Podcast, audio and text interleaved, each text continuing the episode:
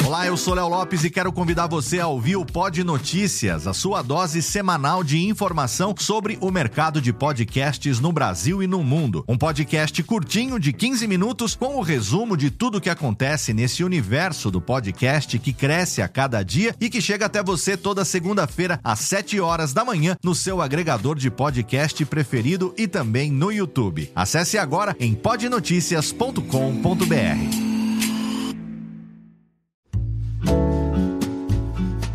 Marsupial Editora e Radiofobia Podcast Multimídia apresentam Reflexões sobre o podcast.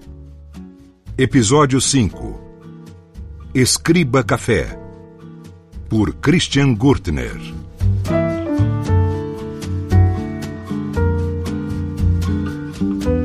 Escriba Café por mim, Christian Gurtner.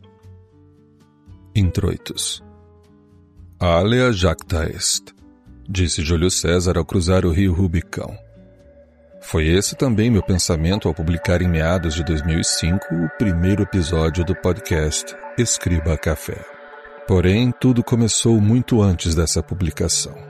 Eu estava numa viagem a bordo do navio Dei Gratia, pelo Atlântico, quando ouvi um pequeno tumulto se formar no convés da proa.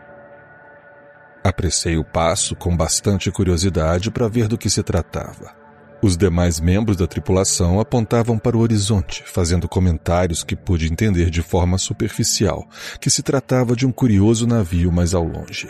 Quando finalmente vi o navio, não compreendi bem o porquê do alvoroço. Ora, o que tem de mais um navio no mar? Não vê, respondeu o marinheiro sem paciência pela minha ignorância. Já se passaram horas e ele continua seguindo o vento está à deriva. Confesso que fiquei então curioso. Naquele remoto ponto do oceano, um veleiro à deriva só podia significar uma coisa ou outra: um leme quebrado ou uma tripulação morta. A primeira opção foi gradativamente sendo descartada à medida que nos aproximávamos do navio e tentando enviar sinais visuais e sonoros, não obtivemos resposta. Ninguém estava no convés. Mas de forma surpreendente, a segunda opção também não se encaixou no que encontramos ao emparelhar com o estranho veleiro. Segui um dos oficiais que subiu a bordo da outra embarcação para descobrir que não havia ninguém a bordo. A maioria dos objetos pessoais e a carga do navio estavam intactas. Mas não havia lá mais ninguém.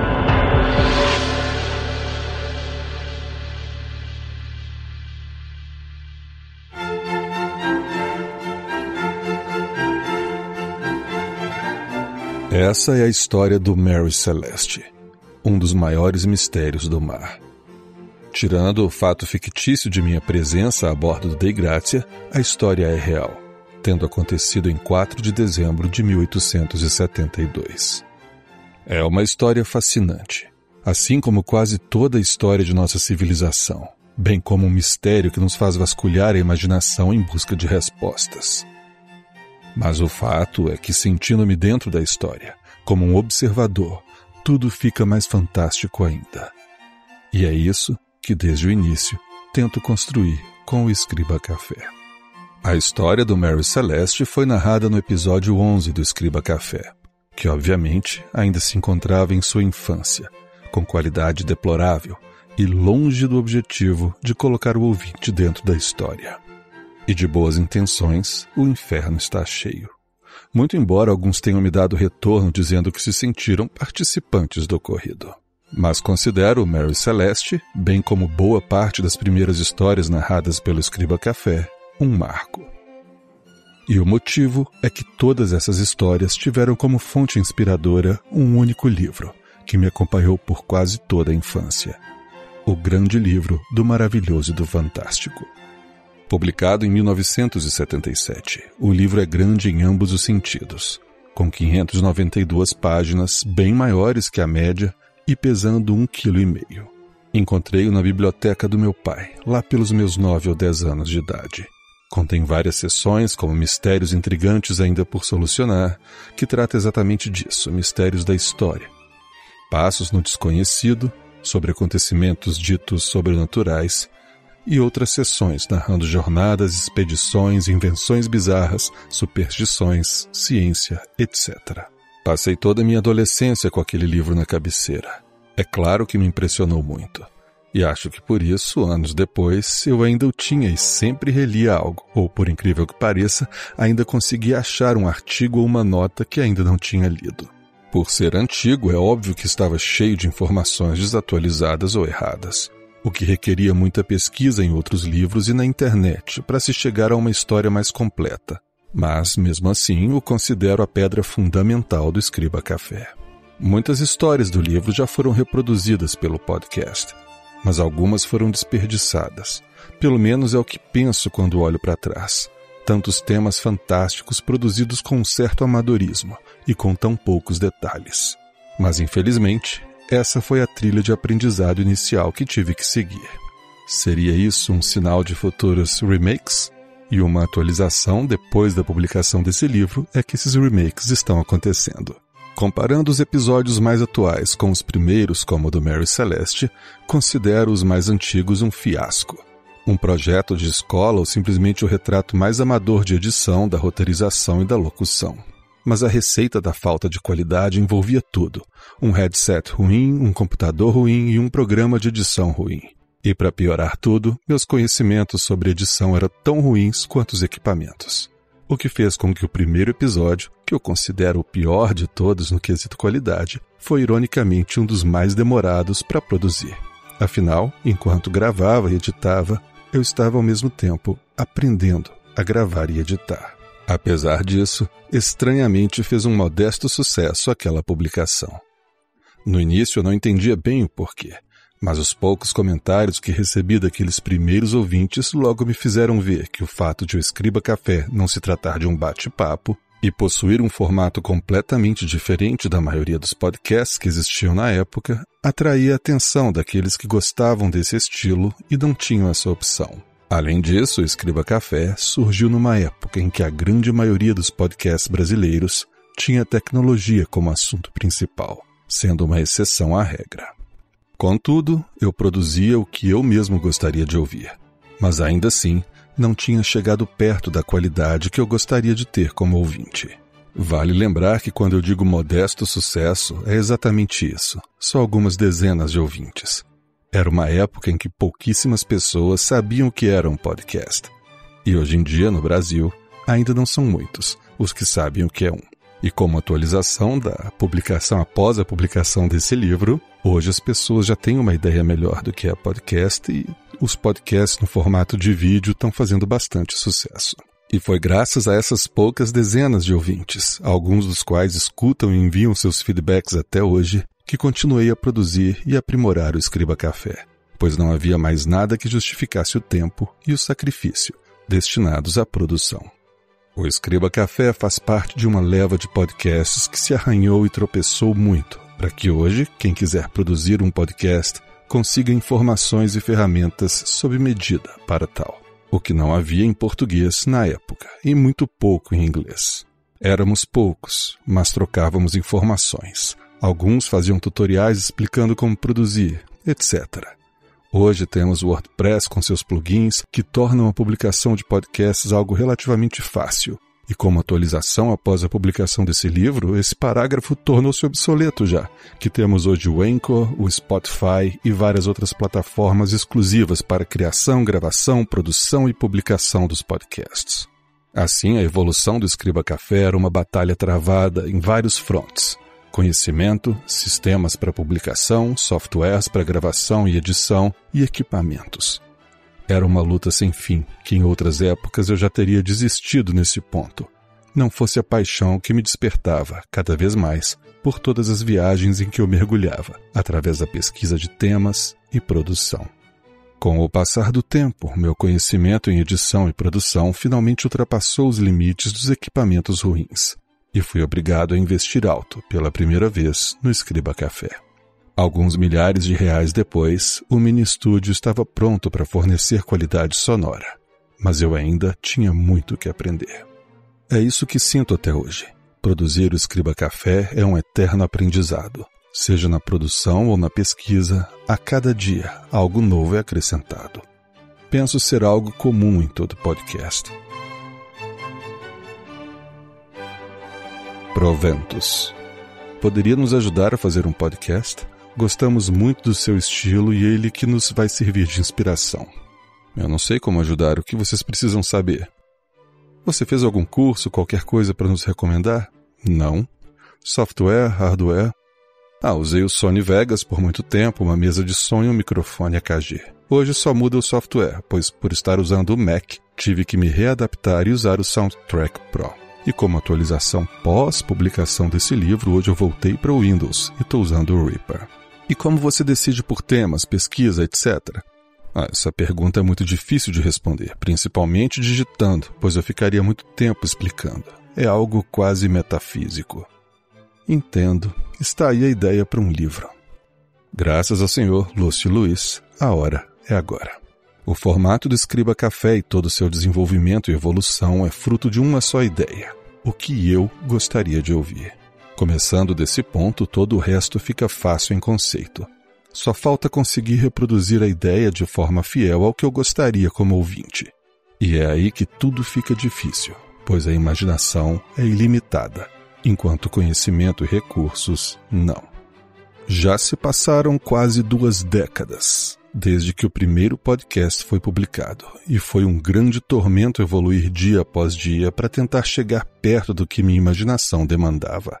Eu ainda não tinha ouvido um podcast 100% igual ao que eu gostaria de ouvir. E digo que até hoje não consegui, sempre esbarrando em limitações técnicas ou de matéria-prima. É claro que isso exigia um aprendizado, tentativa e erro, pesquisa e o mais difícil de tudo, sacrifícios, tanto na vida pessoal e profissional, quanto na própria produção do podcast.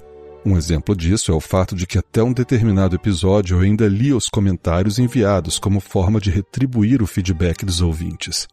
Porém, com o crescente número de ouvintes e comentários, eu comecei a achar a leitura das mensagens algo muito chato de se ouvir o que me fez parar com certo pesar, por não retribuir mais aos ouvintes a dedicação. Isso me foi aliviado quando vários deles me disseram também preferir assim. Em resumo, isso é o cerne do Escriba Café. Como nunca conseguirei agradar a todos, pois cada um tem preferências e opiniões diferentes, coloco a minha preferência como guia. O que eu gostar, o que eu preferir e o que eu gostaria de ouvir é o que é produzido ou, pelo menos, até onde minhas limitações me permitem. Falando assim, fica a impressão de que não levo em conta o que os ouvintes pensam. Pelo contrário, é muito importante ouvir o que tem a dizer, pois sempre aparece uma ideia de que o produtor goste, mas que nunca tinha pensado nela. Mas quando o que o ouvinte quer é algo que eu não quero, me torno irredutível, afinal, eu sou meu principal ouvinte. Até a publicação final do episódio, eu ouço em média umas 50 vezes. Então, o mínimo que eu posso fazer é produzir algo que eu goste de ouvir. Mas mesmo assim, os detalhes que acabo não conseguindo deixar exatamente como eu queria chegam a doer meus ouvidos durante as revisões.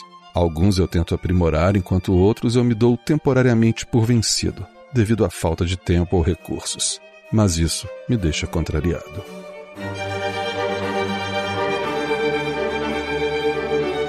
Vestigia. Ao contrário da maioria dos podcasts com roteiros pré-definidos, o Escriba Café possui um desenvolvimento peculiar. Eu só pego na pena e no papel quando surge um tema que eu goste muito.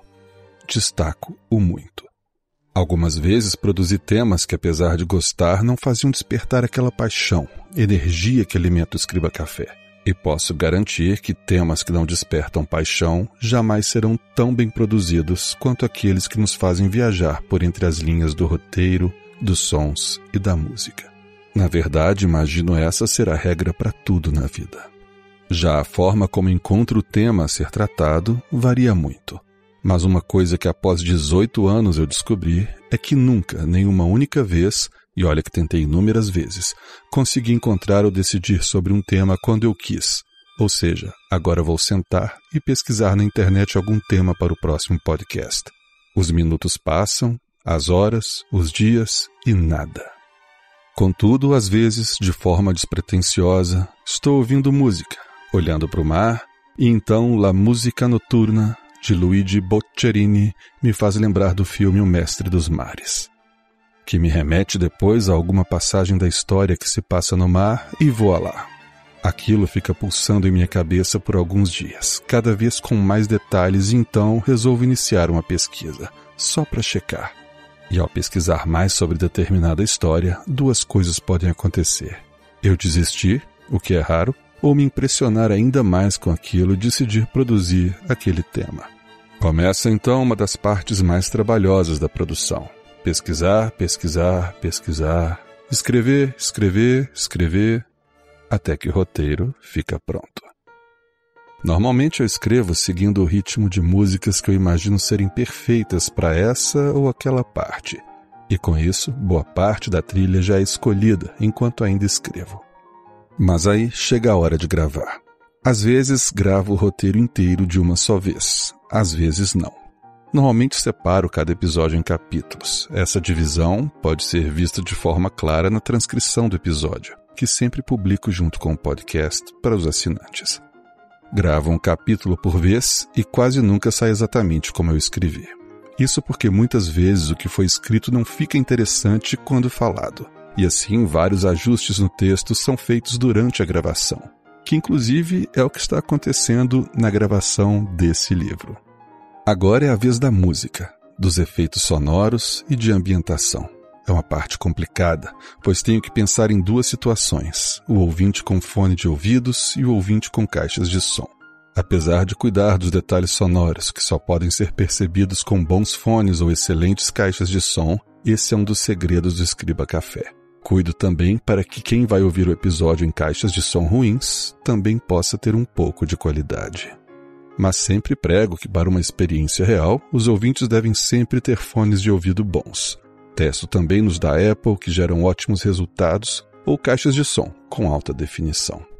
Um exemplo, a máquina do tempo do Escriba Café, pode ser observada de duas formas: como mero espectador através de caixas de som, ou como participante dentro da máquina ao usar fones de ouvido, pois todos os sons são criados e editados de forma surround, bastando fechar os olhos para deixar a imaginação fazer o resto.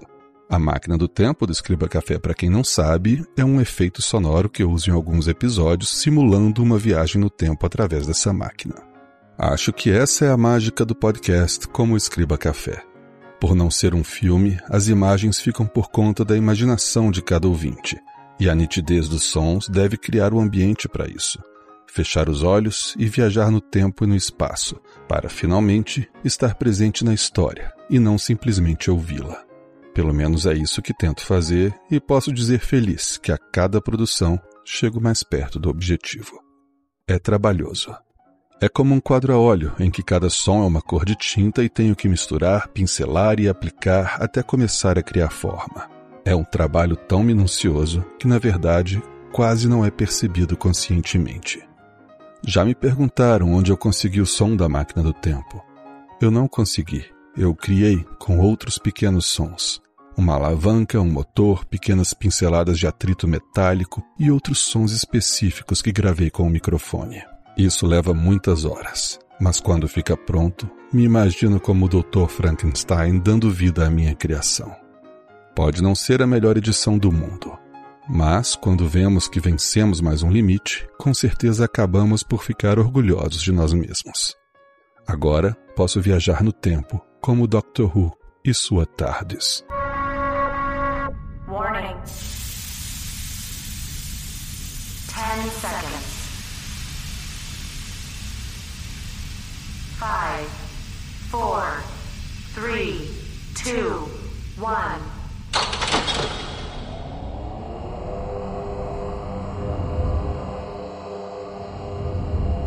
Engage.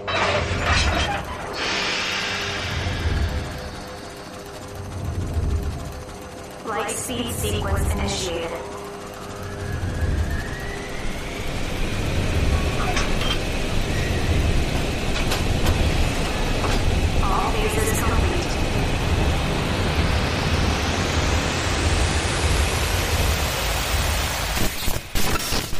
Isso, a única sugestão que dou quando me pedem dicas para fazer podcast é paixão. Seja apaixonado pelo que vai gravar e editar. Essa paixão lhe fará aprender, melhorar e ficar cada dia mais próximo daquilo que você quer e imagina.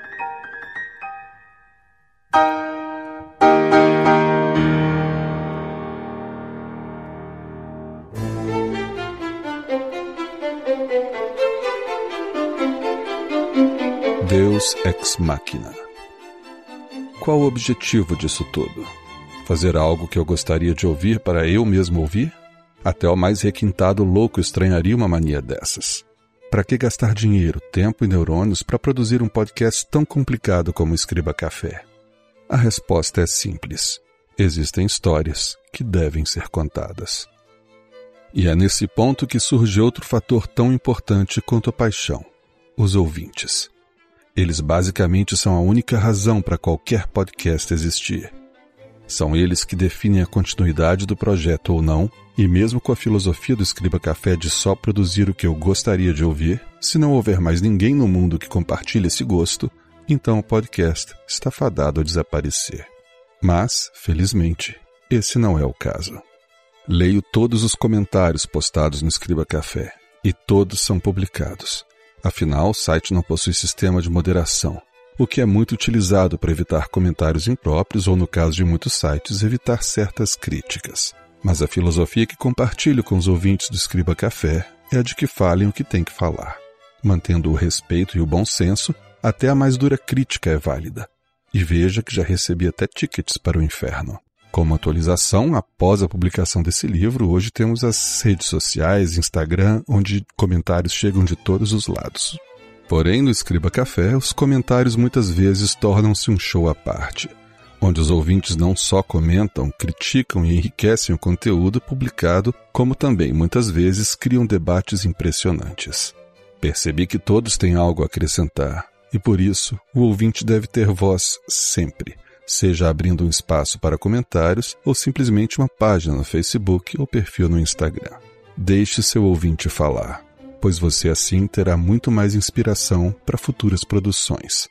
E como no meu caso, vai até se surpreender como existem pessoas que te acompanham há quase duas décadas. A relação com os ouvintes é difícil no meu caso, pois não tenho tempo hábil para responder todas as solicitações. Afinal, toda a produção e tudo que envolve Escriba Café é fruto do trabalho de somente uma pessoa, o que torna extremamente difícil de dedicar o tempo necessário para tudo isso. Porém, essa relação também é mágica. Ler nomes que já são tão familiares nos comentários e criar vínculos invisíveis e muitas vezes silenciosos com pessoas que você nunca conheceu é brilhante. Senhoras e senhores, essa foi uma pequena visita técnica ao centro de criação de Leventua. E que guardem o que lhes for útil. Não sei quais caminhos tomará o podcast no Brasil e no mundo. Porém, em alguns, vejo uma nostálgica volta à época em que as pessoas se reuniam em volta do rádio para ouvir uma novela ou o noticiário do dia. E hoje, em meio a uma mídia tão errada e desacreditada como os jornais e revistas, o podcast é mais uma ferramenta que revoluciona a comunicação e dá cada vez mais voz ao povo. Hoje, todos têm voz e algumas histórias devem ser contadas.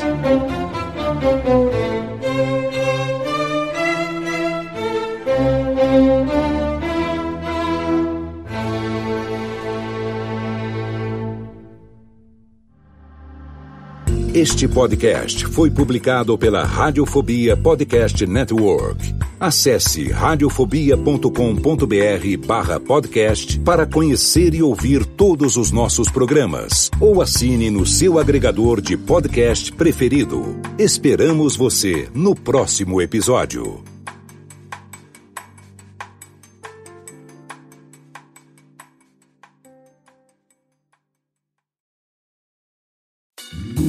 Oi, eu sou o Antônio Viviani e quero convidar você a ouvir o nosso podcast Voz Off. Desde julho de 2017, eu e meu amigo Nicola Lauleta temos o prazer de conversar com as grandes vozes do rádio, da TV e da publicidade do Brasil e trazer suas histórias até você. Se você, como nós, é apaixonado por locução, acesse vozoff.com.br e acompanhe nossos episódios aqui na Radiofobia Podcast Network.